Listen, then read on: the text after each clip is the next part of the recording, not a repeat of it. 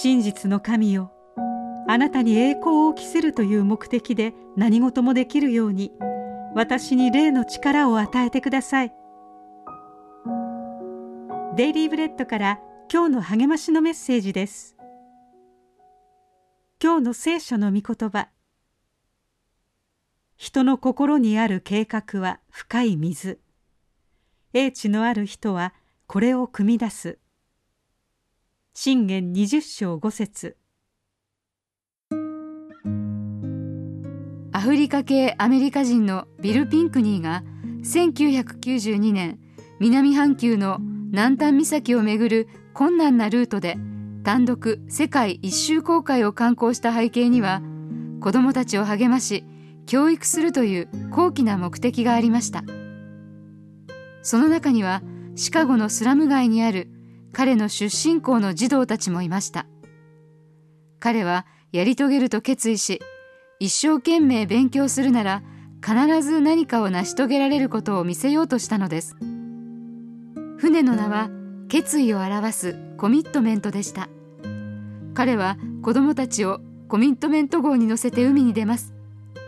子供たちは舵を握ることでボートの制御や自制チームワークなど人生で成功するために必要な基本的なことを学ぶといいます。それは人の心にある計画は深い水。英知のある人はこれを汲み出すというソロモンの知恵を想起させます。彼は人生の目的をよく考えよと述べました。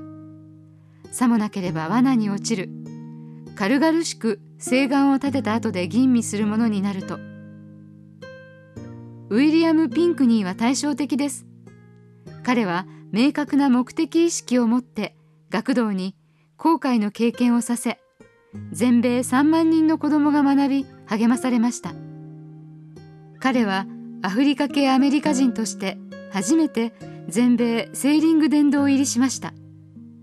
彼は子供たちは見ていたと言いました。私たちも同じような目的意識を持って神の教えを深く知り進むべき道に歩み出しましょう。今日の目想のヒント。あなたが働く目的また奉仕する目的は何ですか？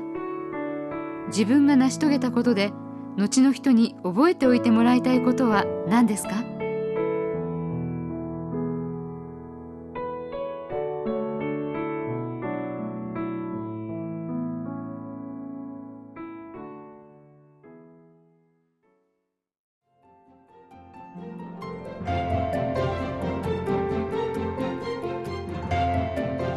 今日のお話いかがでしたか？